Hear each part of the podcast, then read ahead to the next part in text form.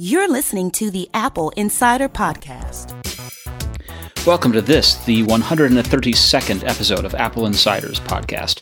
I'm your host, Victor Marks, and joining me is Neil Hughes. Victor, how are you? I'm brilliant.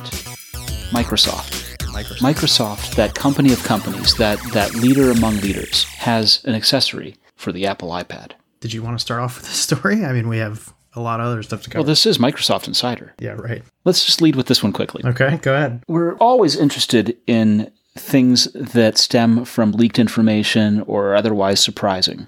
And Microsoft making an accessory for an Apple product is particularly surprising because it wasn't so many years ago that you would be shunned for carrying an Apple device on the Microsoft campus. Now, those days have, have changed. Those days are gone, especially with the uh, what what happened to Microsoft Zune and when what happened to the Windows Phone products, for example. But it's still a little surprising that the Microsoft website shows a touch cover keyboard suitable for Apple's iPad. Now, the touch cover is is an accessory that's commonly been sold with the Microsoft Surface ever since the Surface began, even with the Surface RT. It's it's hard to know if this is something that's forthcoming or if it was a scrapped project. Um, but it's mentioned on a page listing products that have integrated lithium batteries included. The inclusion of the battery inside a Microsoft Touch cover for iPad would suggest that the keyboard accessory is Bluetooth and is of course battery powered because it doesn't sync over the smart connector port. You know, the, the Touch cover is, is sort of a three millimeter thick keyboard usually. Uh, and it, it frequently is either a keyboard or a keyboard with a mouse. And I think the only time I've seen it is the touch cover has a mouse integrated and a trackpad integrated into it. Right. So that's also interesting because there is no trackpad for an iPad. Right. Kind of a weird thing. So th- this is interesting. I, I like it. I don't know that this will ever see the light of day. You got to understand that the way Microsoft develops products is very different from Apple. Uh, Microsoft is a huge corporation that uh, operates kind of in these uh, weird silos, and things will get very close to coming to market and then get scrapped at the last minute, um, as evidenced a couple of years ago when uh, there was leaked information about the Surface Mini and like even like a manual for the product was was made and everything, and I guess it was like ready to go, and Microsoft said, "No, we're not going to make that," and they ended up scrapping it. So it's very possible that they dabbled with this idea of a touch cover and got through the entire process of getting it certified and all that kind of stuff, and then just decided not to do it. And some remnant of it lingers on Microsoft's website, but it was discovered this week um, that uh, it was on a page listing products with integrated lithium batteries on Microsoft's site, just like uh, uh, the the necessary stuff that you have to list legally for those types of products. It was mentioned on there. Right. that That's a compliance kind of thing. compliance, yeah, for a uh, touch cover design for the iPad. So interesting. It's an interesting future. I mean, we, we've had we, we've seen for years that Apple's had collaborations and strong relationships with Microsoft. Whether it was the influx of cash that Bill Gates was a part of announcing at Boston Macworld years ago, right, 1997, 1998 timeframe, uh, or the browser for Mac OS 10 initially was Internet Explorer for Mac Right. carried over as a carbon port from OS 9 from System 9. Um, whether it was it was the continued support of Office Mac, right, Mhm. And the apps on iOS, that that Microsoft and Apple have this sort of push pull relationship. Yeah, I mean, uh, you think about uh, when Office came to the iPad, um, and you know now you can get it on your iPhone too. Uh, that was a big change for Microsoft, and a lot of the features and, and, and capabilities came to uh, came to iPad before it came to Surface. So um, it's interesting that you know Microsoft's strategy on these things can can be very different depending on the product. In some ways, they integrate very well with Apple products, and in some ways, they don't. So it wouldn't be a shock to see them release this keyboard for the iPad. Um, I think it would be interesting. I would rather it be a smart connector keyboard, um, just because Yes, but that's because you'd rather everything be using the smart connector. I want to keep my iPad as thin as possible. So uh, having a, an extra bulk of a battery seems unnecessary to me. A, a better question is why has no one taken advantage of the smart connector in in force? Why why are there so few things out there that work with it? That's a good question. The only company that is compatible at the moment is uh, uh, Logitech outside of Apple, and we don't really know why. Uh, we don't know if it's licensing or if Apple just doesn't even allow companies to license it. I, I wonder if it's also because that connector is available on three SKUs. Right. It could right? be That's limited on- market. on- you know, Hard to if say. that were the connector that were available on every iPhone, for example. be a different story. Yes, there'd be a lot more uptake for it, wouldn't you say? Absolutely. Yeah. We, we talk about anecdotally Apple being a very big company and being a very profitable company and having a large amount of cash on hand. Um, we talked about this the other week when we were talking about where it fell on Fortune's profitability and revenue listings, right? Mm-hmm. We, we have the third quarter sales call report. Mm-hmm. Apple declared that they sold 4.29 million Macintoshes. Mm-hmm. And that's up from last year. Yeah. It's not up a lot, but it's up. Right. And I want to put this in a context, right? The, the computer sales and you know unit sales, I think, are also down. Everyone else that's in the business of selling personal computers has been making less money for them and selling fewer units. Would you agree? Correct. And so for Apple to hold even or increase is is important to note because it's in that context of everyone else falling away and they're retaining that share. Yeah, Apple has outpaced the market even in even in quarters where they've uh, seen a year over year decline. Their year over year decline was less than the larger market. I think in every quarter except for one within like the last decade. It's been going on for a long time.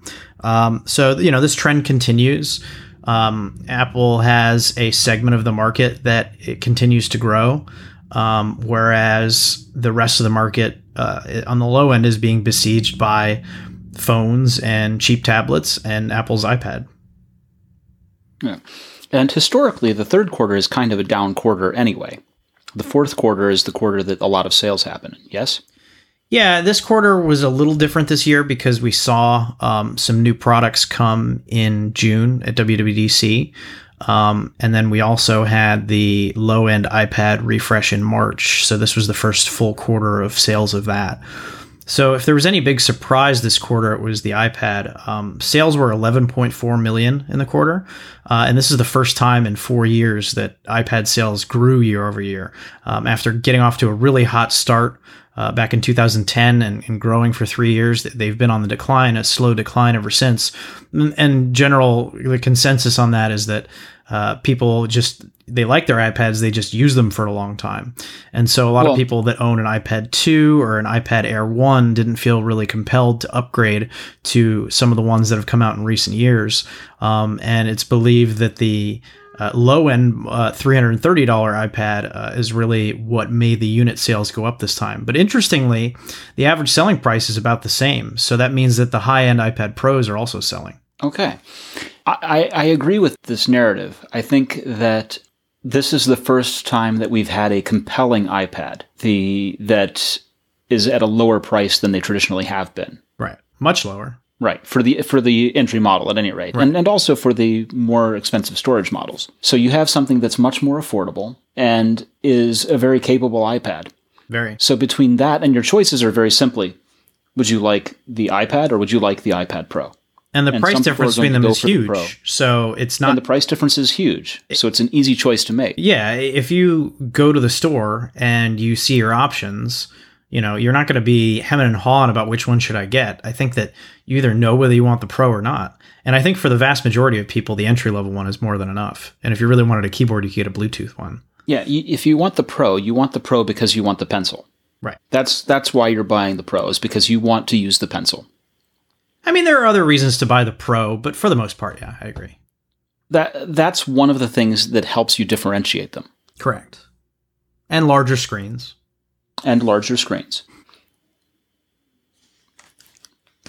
But you know, it, it, you look at that, and it's the same thing that Apple's been doing in other product lineups as well. Uh, the iPhone has the SE and the Seven and the Seven Plus, um, and then we're going to get even more layers uh, this fall. Uh, the iPad, it's very clearly, you know, lined up between the entry level model and and the Pro model, And the entry level model, we talked about this a few times in the past few months. Apple is getting more affordable than ever while they're also getting more expensive than ever. And it's a good thing because they're addressing two very different segments of the market. If you want an iPad, it's cheaper than ever to get one right now. It's affordable, you can get one, and it's a really great product. And if you want a really capable iPad, you can get one, but it's more expensive than it's ever been. Um, so I, I, think that that's good for everybody, honestly. I think that the iPhone SE um, and the iPhone 7 Plus uh, playing to different two different ends of the market are absolutely fantastic ideas, and I think that it ensures that anybody that wants to get in uh, can do so, and it gives Apple the ability to kind of trickle down technology with newer devices, and then eventually it'll make its way elsewhere as they've done for years across product platforms. I keep going back to the product matrix. Mm-hmm. You remember way back at the dawn of time, there was a simple four quadrant repetitive uh, matrix, right? Mm-hmm. And it consisted of a PowerBook, a Power Mac, an iBook, and an iMac. Right. Right. And within those, you had different levels, different equipment, right? You could buy the iMac or the iMac DV, for example, or you could get the uh, two different variations of the iBook. One had a FireWire port. Right. Right. Or you could get uh, a couple different flavors of Power Mac within each one of those. So, so you had the four main product segments, and then within those, you or categories within those, you had three more options. Right, and since that time to now, the past let's say 17 years, we've seen the product and matrix, the the offering uh, of these different categories explode with different types of machines, and then with additional options among those machines. Right. Right. To the point where people say it's no longer simple. It's overly complex to try and choose among them. And I think that's partly what happened with, with iPad sales is that not only were there a bunch of devices that were perfectly suitable for the for a three year period, right? But that there was also you, you were spoiled for choice. You had way too much to choose from. And when you have too many options, you get paralyzed. I think that's a bad thing that came out of the iPod era for Apple.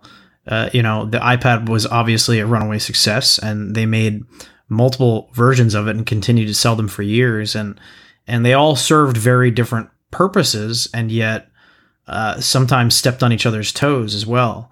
You know, the iPod Classic stayed around for a while, but as the iPod Touch went up in capacity, it became less and less relevant. Uh, the clip-on iPod Nano uh, competed directly with the iPod Shuffle. Um, you know, I, I think that um, maybe I think you're right, but Apple's made a concerted effort in the last few years to really simplify the product lineups, and I think that the iPhone and iPad are great examples of that, and, and the newer products too, like the Apple Watch, um, are pretty good examples of that. Um, especially with the Series Two Apple Watch, you know, you can get the S1. Uh, that doesn't have GPS and doesn't have the true waterproofing. You get the S2 that has it, or you can get a stainless steel or you can get the the ceramic. And it's pretty clear you know the prices are, are very different. The features are clearly laid out. Um, you know aside from choosing between an s1 and an s2 uh, on the apple watch i think that you know it's pretty clear what what model that you're going to be able to afford or what you're going to want to get. Um, and I think that that is maybe maybe the launch of the Apple Watch helped encourage Apple to to simplify its product lineups as you've seen. Um, the MacBook still needs some work just because the legacy um, 13 inch MacBook Pro remains part of the lineup. But uh, you've seen that effort on the iPad and, and the iPhone, and I, I think that they've done a pretty good job. Yeah, the, the 13 inch and the MacBook Air as well both exist for a price point. Basically, basically the the MacBook Air is so they can hit that under a thousand dollars mark, um, and the 12 inch MacBook just isn't there yet. Um, and then MacBook Pro is even more confusing because you can get the 13 inch legacy. Um, you can get the 13 inch with USB C without touch bar, or you can get it with touch bar and then you go up to the 15 inch, blah, blah, blah. Uh, the, the, Mac lineup is going to take some time just because new technology was introduced and Apple can't get the price downs, price points down uh, while maintaining their margins. Um, but you're seeing, especially inspired by what they did in the iPhone for years, in just keeping legacy models around um, and just dropping the price on them.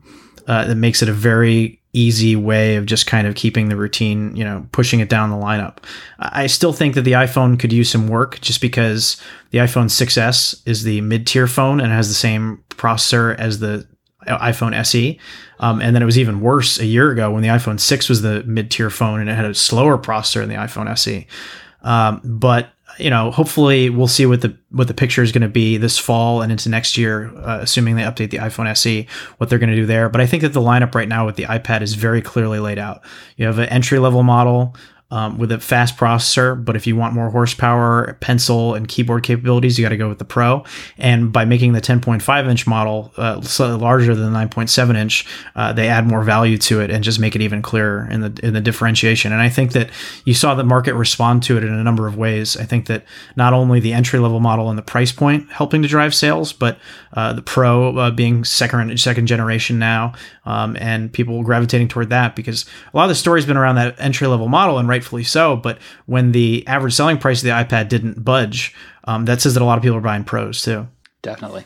You know, it's it's one of these things that are going to have to clean up with the lineup eventually because it's just paralyzing to to be able to try and buy. What, what are you going to buy for your kid for school, right? You know, are you going to buy your kid an iPad or an iPad Pro, or are you going to buy your kid a 12 inch Mac or a 13 inch, and which 13 inch. There's just a lot of choices there that make it very difficult to choose. And, and Apple hasn't been content to just let the low end models languish either. The iPhone SE earlier this year had its storage doubled. Uh, last year, when the Apple Watch Series 2 launched, the, um, the Series 1 uh, uh, model was given a faster processor because the first gen was just too slow at that point, even though it came with a lower price. So um, they're not afraid to to add more value as they lower the prices as well. I think that it's just a little bit more complex with the MacBook and it's going to take a few years. I mean, your logical progression there is to get rid of the MacBook Air and replace it with a 12 inch MacBook, but they need to be able to get that down to an under $1,000 price point. And at that price, then they won't have the touch touch bar. Are they going to bring the touch bar to the 12 inch MacBook? You know, do they eventually phase out the non touch bar MacBook Pro? Uh, you know, there's a lot of tough decisions for them to make there, and it'll be interesting to see how they do that in the next few years. 1.2 billion cumulative iPhones sold. There were 40.8 million sold. Um, oh, I'm sorry. It was uh, no last quarter was 41 million iPhones sold in the quarter, um, which was ahead of market expectations. Um, and the iPhone continues to perform very well. I think that there were lowered expectations because the hype for the iPhone 8 is so great. And Tim Cook even said in the last earnings call uh, for the March quarter that they were seeing uh, uh, sales being uh, suppressed a little more that this go around just because of so much hype for the iPhone 8. But uh, clearly, the iPhone uh, 7 and and 7 Plus are still performing well, um, and Apple is still selling a boatload of iPhones.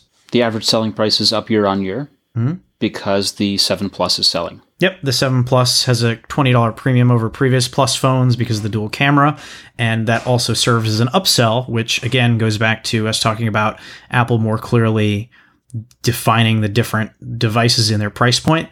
Um, the 7 Plus has more of a reason to exist other than a larger screen, and that is driving more people to buy the more expensive model.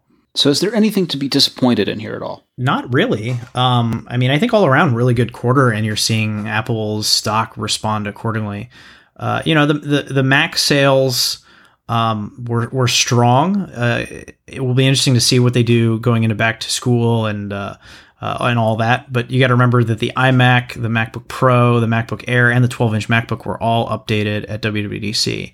So you know that's one of those things where perhaps it could have performed a little better than it did, but it's, it's still not a disappointing uh, number. I mean, Mac sales were up over year over year; they were up sequ- sequentially. Um, I think that you know Apple would, is between a rock and a hard place when it comes to Intel chips. Uh, obviously, there's a lot of people that think that they should have a 32 gig RAM option for the 15 inch MacBook Pro.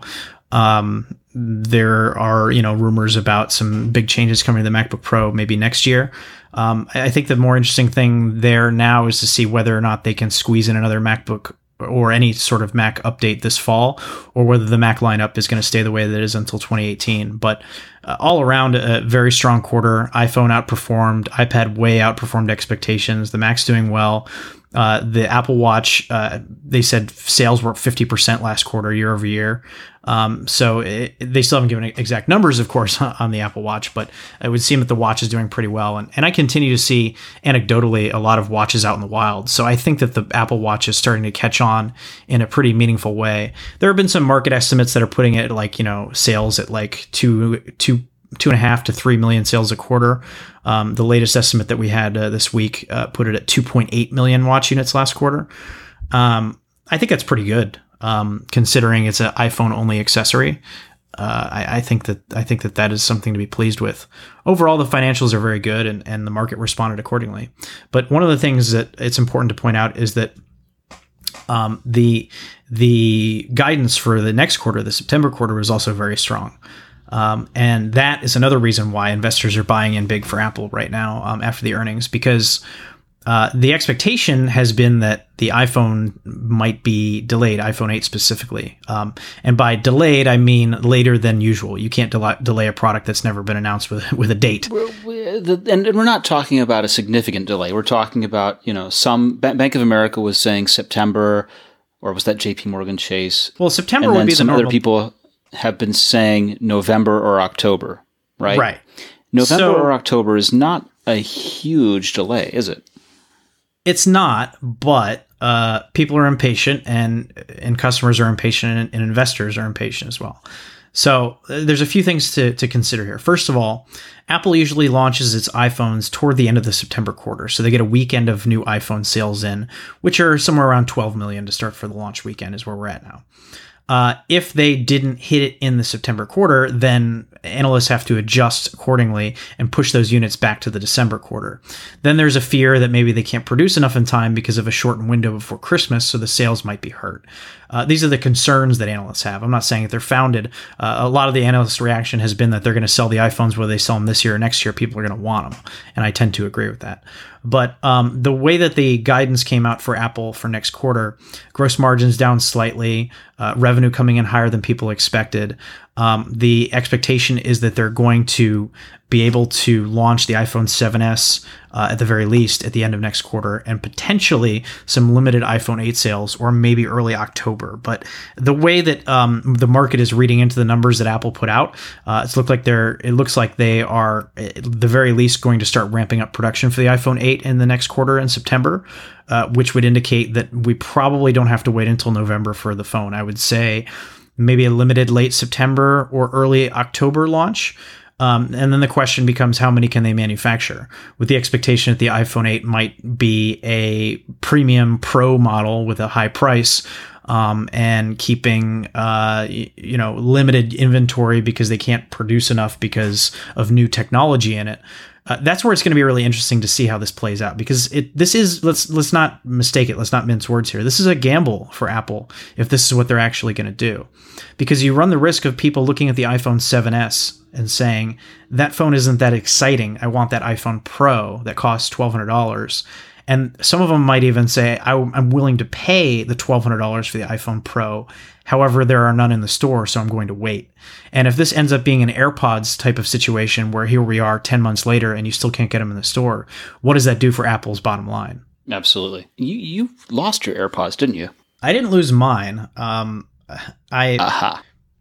Well, I'll, I'll put this out there as a PSA for people. Um, the Find My AirPods feature that's built into Find My iPhone, it's pretty worthless. Um, it's a nice gimmick. Um, I think it was something done by Apple to address concerns of people that said, "What if I lose one of my AirPods? Uh, how will I find it?" Um, having said that, uh, don't depend on it to actually find anything. Uh, my wife doesn't know where she lost her AirPods. Um, she was taking a train and then took a lift, and she has contacted everybody uh, to see if they fell out of her bag in the assorted vehicles that she took, and it has not shown up. We attempted to locate the last known location with Find My AirPods, but uh, it was actually showing um, a, a, couple days before was the last time it was connected, even though that wasn't true because she knew that she had used it that day. So the way that it works, because obviously the AirPods don't have built-in GPS or data, so it's not like you could find or Wi-Fi for that matter or, or, or, Wi-Fi. Basically, what will happen is when they're connected to your phone, it will occasionally ping with the location of your phone to let you know the last place that it was connected to help you find them. Um, and this is not something that I can ding Apple for because I don't know what else they could really do. It's a nice feature to have, and, and I'm glad that it's there. But uh, yeah, in the case of update it more aggressively, that's what they could do. They could, yeah. I, I, I mean, I guess I, I don't know. I, I think that um, it's it's not particularly helpful. Um, through my own stupidity, I lost my Powerbeats 3.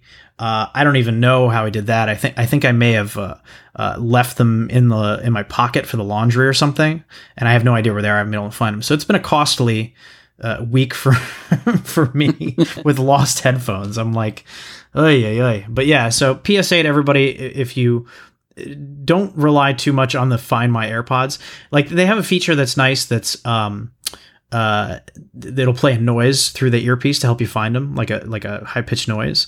But the problem is if your AirPods are in the case that they come in, then that covers up the sound, so you can barely hear them. It's muffled. Now, if you just lose a straggle one, like in the seat cushion or something, or in your couch or whatever, uh, then that might help there. But uh, it, it, it's a nice feature to have, and I'm glad that they offer it. But don't expect it to save your bacon.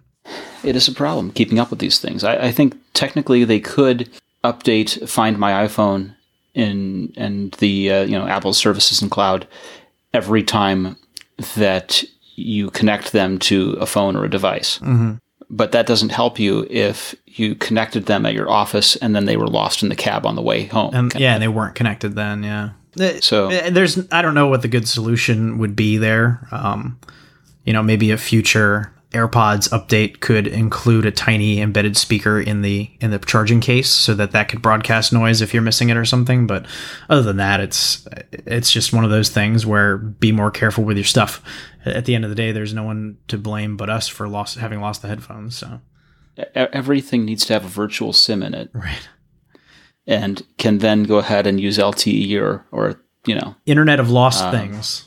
yeah pretty much. That's that's where we're heading But talking about data and connectivity, you know, in, in weeks past, we've reviewed a bunch of different Wi-Fi systems, right? right. You know, we reviewed the uh, the Eero Wi-Fi. We had the Google Wi-Fi in for review. We've had the Ubiquiti AmpliFi system in for review, and uh, we just took receipt of the new Eero v- version two, right? Mm-hmm.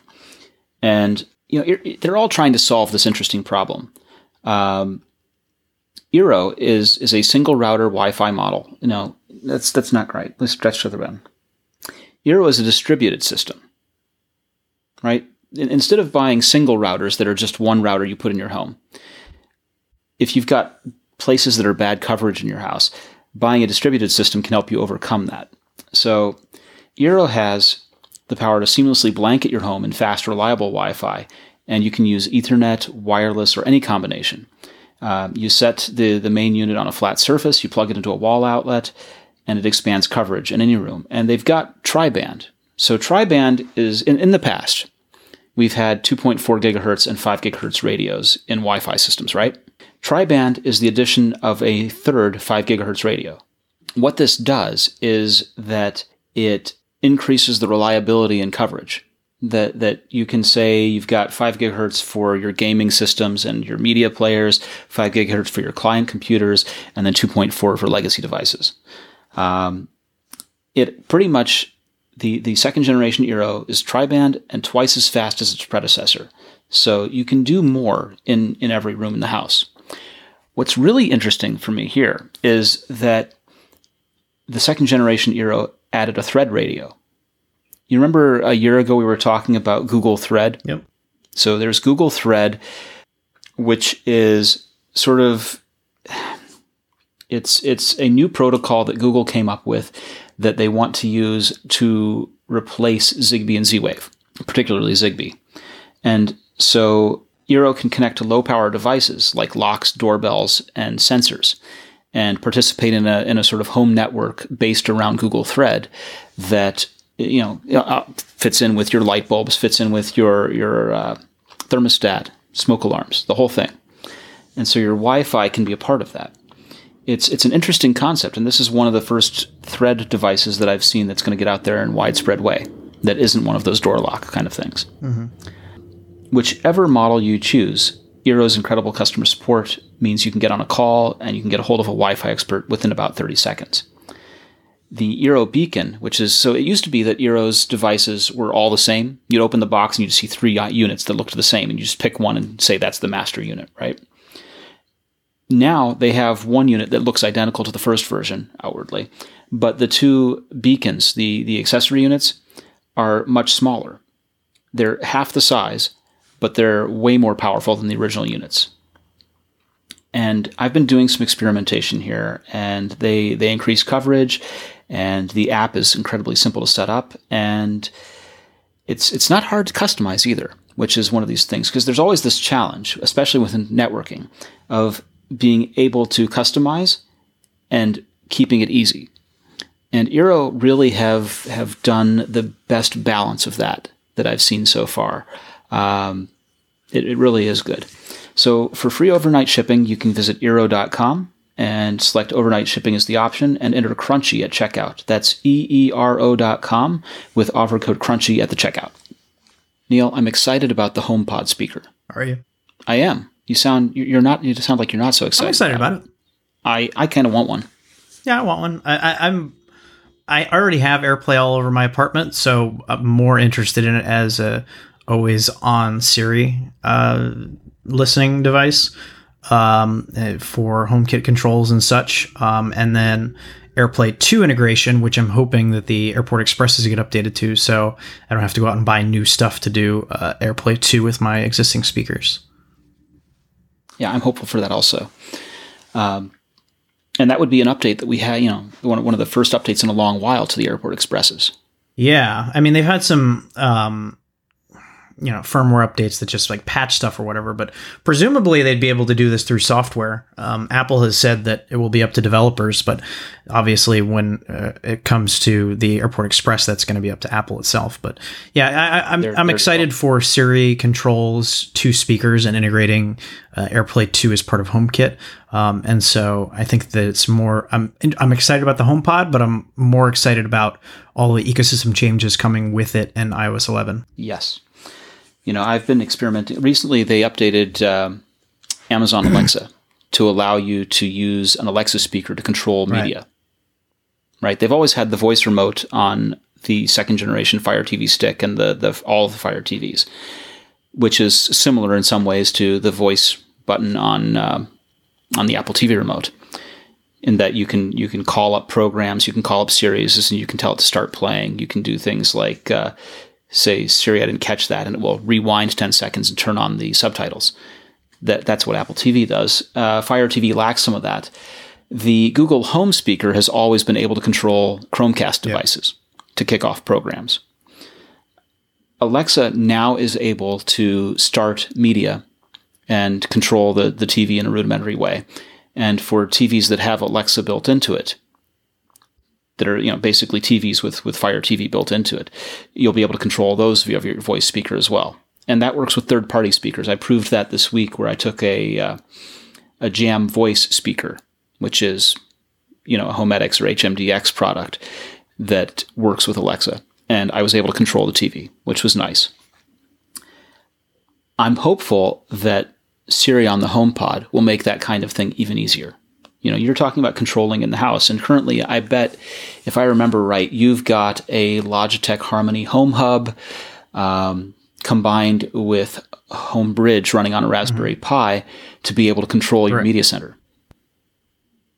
And I I want that always on experience of just being able to say, you know, uh, hey Siri, kick off Stranger Things on right. Netflix and have it start. Yeah, I think that um, it's not going to be there when it launches, but if you look at the hardware capabilities of the HomePod, um, through some digging of the firmware that was released, um, developers found that it's going to have a, gig- a, full gigabyte of RAM. So uh, you don't give it a full gigabyte of RAM for a speaker with a tiny display uh, without the intention of opening it up to third parties and uh, potentially a HomePod app store or something. So uh, I would imagine that that's going to be a 2018 thing. Um, but again, a lot of horsepower in there, um, and that will not only allow Apple to keep the product on the market without any updates for a few years, but also expandability.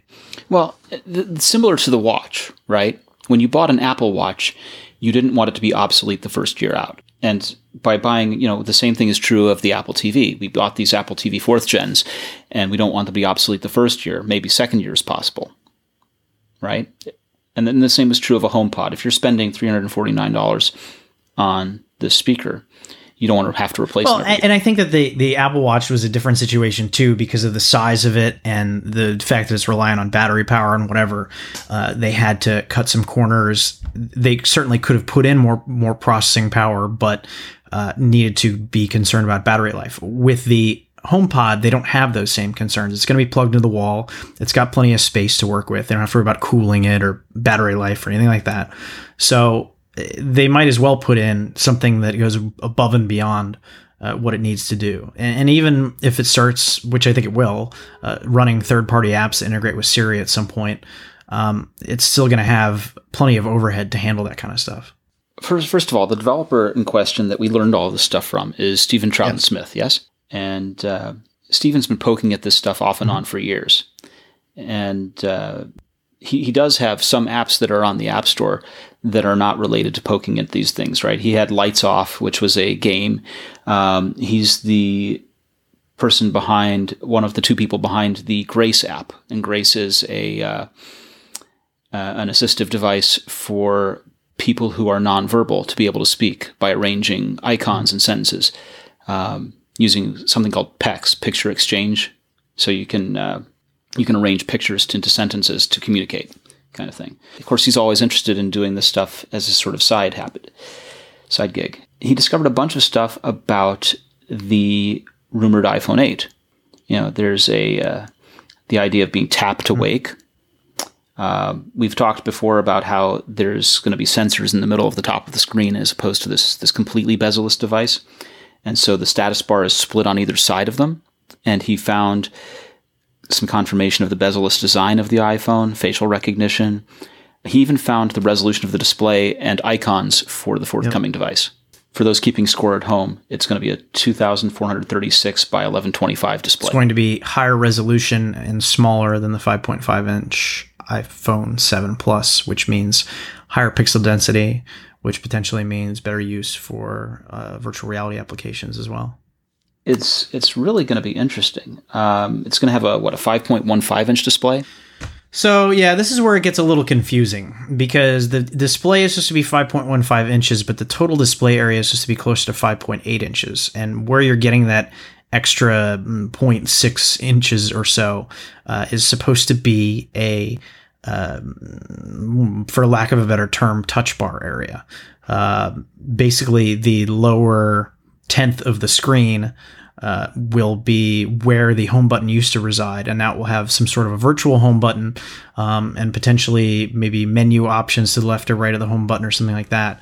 Um, but the belief is that the bottom portion of the screen uh, will not necessarily be available to developers to fill up or not necessarily encouraged to um, which will then allow that to serve as some sort of a system function area for. Uh, one of the concepts that's being put out there is instead of having the back button in the top left corner when using apps or uh, the the the system wide back button uh, where the carrier name goes, uh, putting it in the lower left corner so you don't have to stretch your thumb up there to get it anymore uh, because it'll take up this lower part of the screen, which will be reserved for menu type stuff. Um, what will be interesting to me to see is how these two supposedly separate displays on there uh, are blurred. Like, for example, um, if I'm watching a video, is it going to be relegated to the 5.15 inch area or is it going to be able to bleed over and take up the entire screen? I would think that given that Apple gives developers the ability to get rid of the uh, the menu slash whatever bar at the top, uh, whatever it's called, um, on the iPhone, um, I would imagine that certain apps and status bar. Thank Status bar. Um, yeah.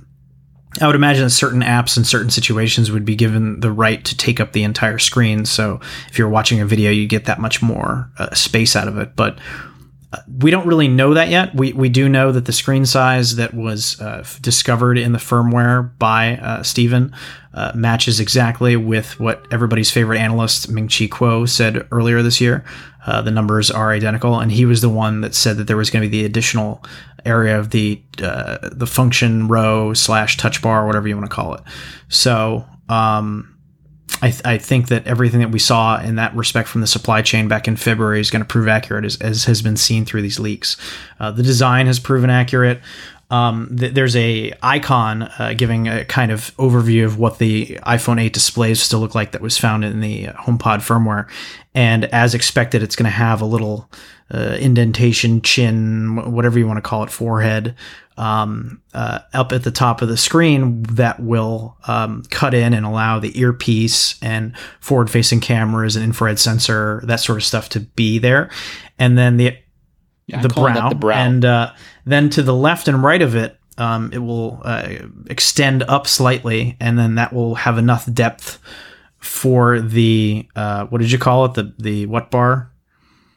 The status bar. Status thank you. bar. Uh, so imagine with an OLED screen, um, you still have your carrier uh, to the left of the status bar and Wi-Fi and all that, um, and then on the right side you have Bluetooth and what have you. Um, and then uh, in the center of it would be the earpiece and, and camera and all that, but you wouldn't be able to tell which part was screen and which part was just the, the surface of the phone because not only is the OLED display fused to the glass so it looks like it's right on the surface, but it's also because it's OLED, the blacks are true black, so they'll match the perimeter of the phone. So we talked about this a few weeks ago where we were asking, you know, if they made a white iPhone 8, would they have a white or any other color for, for that matter? Would they have a white front to the screen like they've had on phones to date? And this is why I don't think that they'll do it because it'll actually blend in with the UI, right? Because you'll have these black borders and perimeters there that are not meant to look like they're part of the screen. They're just meant to be uh, part of the phone essentially, and they're kind of blurring the lines. Now, now, first of all, hold on. First of all, Apple allows developers to change the background of the status bar and invert the colors, right? You you can have when on a white screen application, you can have a status bar that has a white background and black uh, black writing, black text, black indicators. On the um, whereas on a normal screen or a black screen, you you get white indicators or a colored background.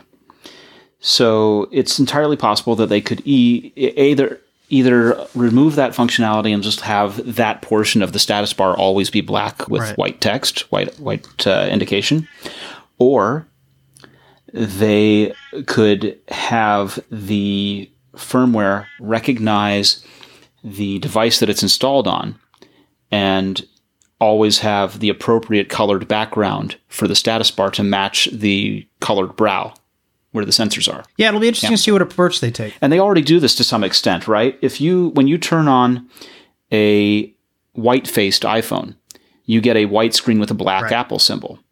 And if you turn on a black-faced iPhone, you get a black screen with a, a white Apple logo. So they already recognize the different hardware and are able to do that to match the screen.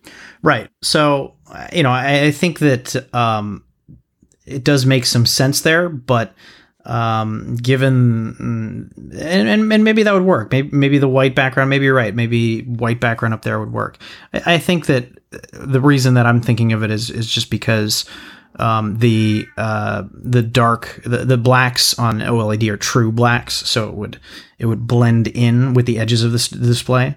So it seems to make the most sense to me. But the question is, how badly do they want to hide those borders? Yeah, and it jibes with the rumor about less color. Yeah, that, and that would make sense. You know, they still need to figure out how they want to do it. Is it going to look weird to have a black front glass display with a gold uh, glass back? Uh, it may not. Uh, it may not work, um, and and there may be some changes to the user interface and how it works. You know, um, having the the top bar turn blue when location is being used, um, or when uh, you're tethering and something like that. Uh, maybe those right uh, the red for recording maybe those functions are going to change in some way uh, because of the design of the phone uh, something specific to that model We still don't know what's going to become of Touch ID. we don't we don't even know what's going to become of the the time being displayed at the uh, at the top of the screen Developer Guilherme Rambo found strings related to the detection of facial expression. So features like smiles, frowns, uh, puckers, and dimples are there.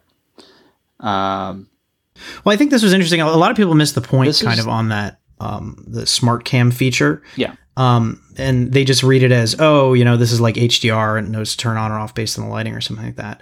If you look at what Apple's already done with machine learning in, in iOS for years now, and we've talked about this and, and we've written articles about it, this is one of the lesser known features of the Photos app in uh, iOS that you can search for virtually anything. You can search for dogs, you can search for chairs, you can search for beaches, mountains, um, you can search for snow, um, whatever, the ocean, um, and it will find it. You can search for cucumbers or uh, avocados, stuff like that.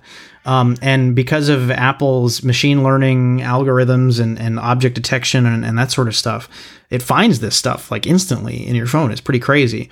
And so it seems like what they're going to be doing here is taking that knowledge that they have with object recognition and applying it in real time to when you're shooting a photo on the camera itself.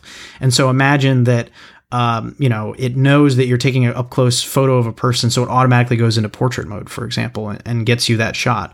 Or um, it knows that it's a shot of, uh, you know, a, a concert, and so it's going to up the brightness greatly because it's dark in there, or lower shutter speed, or whatever. There are all kinds of things that it could do on the fly because it knows where you are and what you're doing.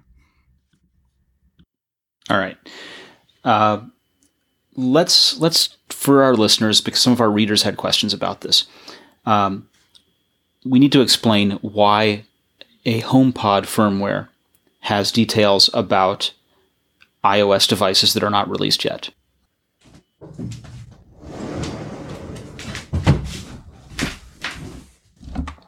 So we need to explain for our listeners how a unreleased firmware for a device that's going to be released about the same time as we expect the phone to be released has details about this unreleased phone product. Well, the underlying code is the same. And so, um, iOS, when it first came out, it was the iPhone operating system. Apple boasted that it was based on the same underlying code as, as uh, Mac OS at the time, OS 10. Um, and as iOS has grown over the years, it's kind of become its own thing. Uh, it has the same basic underlying code base, but it's really its own thing. And so now, as Apple builds new platforms, it's building them off iOS. So TV OS is based on it, Watch OS is based on it, and now whatever they want to call the HomePod OS is based on it. Um, and because it's running an A8 chip, um, it shares a lot of code with iOS. And so this is the same reason, you know, you'll see different firmwares if you were to download the IPSW files for a iPhone or an iPad or whatever. They have different tweaks for the different hardware, different capabilities and whatever, but there's always been evidence of features for other devices or even other platforms in iOS because it's the same basic code base, which is why um, in years past, we found evidence of new features in forthcoming iPhones in firmware releases for current iPhones. So, like before 3D Touch came to the iPhone, we saw references to it in iOS releases for devices that were not capable of 3D Touch. And so you're seeing the same thing this year, but um, I, I guess they just didn't carefully enough remove the things that need to be removed from the HomePod firmware. And so there's a ton of evidence in there regarding what's going to be in this fall's iPhone 8. Um, references to things like the cameras, facial recognition, uh, the interface, charging, you name it. Yeah. And the other question is where did this firmware come from? Where, where is this HomePod firmware that was um, you know, it, it, seems to me that it escaped out of Cupertino. How did it get? It somehow ended up on their server where they host firmware files for developers, and someone found it hanging around on the server, and it was there for like a whole weekend. Anybody could download it and take a look, and so these developers downloaded it and just started poking through there and just started finding these things, and presumably it was mistakenly uploaded because the first of all you can't get your hands on a HomePod, so I don't know why they need to get the the the software out there for it anyhow for developers. But also these same things are not included in the iPhone or iPad iOS 11 firmware that's out there. Um, those software updates just don't don't have this information, so they're more more carefully cleaned uh, before they before they're shared. Or that the uh, the iOS 11 build that will come around the time of that phone will be a point release update for all. That's what it supposedly is. Yeah, it's like an 11.0.2 or something. There's there's a lot of information here. Uh, what else did we discover from this thing? Well, um, we talked about the smart camera. That's one that I'm pretty excited about. Um, some of the other ones here were uh, let me look through the, the facial recognition um, to unlock the phone um, is also going to be used for Apple Pay, um, lending credence to the suggestion that perhaps the there will not be Touch ID on this phone, um, either on the back or embedded in the display. Um, so you'll need to look at your phone to unlock it. And, and as we've talked about before, that raises a lot of questions about user interface and how well it will work and how secure it is. Some of the rumors out there are that it might be more secure than Touch ID because it'll use more points of recognition than you would have on a fingerprint, um, and also more convenient because you would not have to press a certain place on the phone. You could just look at the phone, etc. Um, as I've said before, I also see that creating some usage problems in terms of uh, Apple Pay and your phone not being within range of the camera, um, and also uh, potential security issues where somebody could just physically pick up your phone and hold it up to your face and then unlock it. Whereas, uh, you know, otherwise it might be a little more difficult for them to get your fingerprint on there. Um, but uh, I don't know how those issues will be addressed, and I can't really dismiss or uh, complain about them until the device is announced. They're just, you have to think of them as interesting questions that I have as we await the iPhone 8 announcement. Yeah. So I want to take a step back and talk about the iPhone 7 Plus. You, you've talked before about mm-hmm. Vic And when you were talking about him last, you were talking about him in reference to an Apple Watch band that he was right. working on. And in a Facebook post on Sunday, uh, Vic talked about photos that he'd taken, and people commented on the fact that he was using an iPhone. And he responded. And I'm just going to read his response. He said, Here's the problem it's Android. Android is an open source, mostly operating system that has to be neutral to all parties, and this sounds really good until you get into the details. Ever wonder why a Samsung phone has a confused and bewildering array of photo options? Should I use the Samsung camera or the Android camera, Samsung Gallery or Google Photos? It's because when Samsung innovates with the underlying hardware, like putting in a better camera, they have to convince Google to allow that innovation to be serviced to other applications via the appropriate API. That can take years. Also, the greatest innovation isn't happening at the hardware level, it's happening at the computational photography level. Google was crushing this five years ago. They had Auto Awesome that used AI techniques to automatically remove wrinkles, whiten teeth, add vignetting, but recently Google has fallen back. Apple doesn't have those constraints. They innovate in the underlying hardware and just simply update the software to the latest innovations, like portrait mode, and ship it. Bottom line, if you truly care about great photography, you own an iPhone. If you don't mind being a few years behind, buy an Android a, lot of people responded negatively to Vic because they they held up how great the Pixel camera is. They held up the DxOMark ratings of Android phones. But the point is that Vic Gundotra is talking about the entire experience from hardware, lenses, all the way to the software. Not not just the quality of the camera or the quality of the photo in daylight, or whatever you know, which, whichever the things that DxOMark is scoring on. And DxOMark, when they score, they have a range of different things, and then they come together to average to get to a point score. So it could be that the iPhone excels at many of the things, but the Pixel gets just a few right, and they waited for those few for the Android phones to uh, to succeed at the DxOMark to to outpace the iPhone of DxOMark. Gundotra, before he was doing his own product, his own, his own company, he was the senior vice president of social networking services at Google. That is basically behind Google Plus, and Google Plus photos did things like understand what was going on on your calendar and things you'd invited other people to so that you could have photo albums created automatically for you out of social events. Right? They understood that you had a birthday party on your calendar, that it was taking place at a location, and when everyone else that had been invited to the event showed up at the location and was taking pictures, all of those photos would work together. And then Google would be able to create the kinds of uh, group albums that said, remember what was going on a year ago, here's the party with all the photos from everyone else too, which still hasn't been replicated anywhere else, mm-hmm. to my knowledge. But that was something that was easily five years ago. And it's hard to think about what Google has done since other than try and put stabilization into the pixel, which is computational photography. But what else are they doing? You know, I, I know people that argue for taking Android completely private source to, to make it not open source And I think those people miss the, the point that it's never going to quite happen. The other thing that people talk about is Google's work on a replacement operating system called Fuchsia.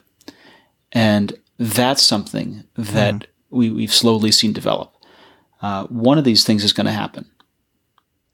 Google's either going to replace Android with Fuchsia or Android is going to have to change in order for them to keep. There, there are always going to be, especially when you're dealing with Android or, or even Windows, there are always going to be devices out there that do certain things better. Um, it's hard to find a device that does everything better. It, you know, you, you may have a higher quality camera, a higher quality lens, or or what have you. Um, you may be able to download better apps to control your camera, uh, even on the iPhone. Uh, you know, people have the you know people like use Camera Plus and some of the other options out there. But really, when you get down to it, when you just set up a phone and start using the camera app, you're going to be hard pressed to find a better experience than on the iPhone. And that's what Gundotra is talking about, especially now with portrait mode, which he was especially in praise of, just how easy it was for him to get these DSLR mimicking shots of his family in a very high quality cinematic look. Um, and it was just so easy for him that he just doesn't want to mess around with any Android phones. And, and I understand that. I feel the same way. Those are the stories we have this week. Is there anything it. else you wish we'd covered? And listener, if there's anything you wish we'd covered that we didn't mention, please go ahead and reach out and contact us. We'll spend some time on it. I, I guess for the third week in a row, I have to mention that I wish we'd talked a little bit about CarPlay, but uh, I'm going to put that off one more time. And, and not because I, I want to keep teasing it out like that, but because I'm getting ready to install a wireless CarPlay head unit into my car, and we're going to have a full review of it. And we'll be able to talk knowledgeably about what we're doing with wireless CarPlay and how that fits into changing the automotive landscape. We'll hear all about that and more next time on the Apple Insider Podcast. We will see you all next week. Thank you so much for joining.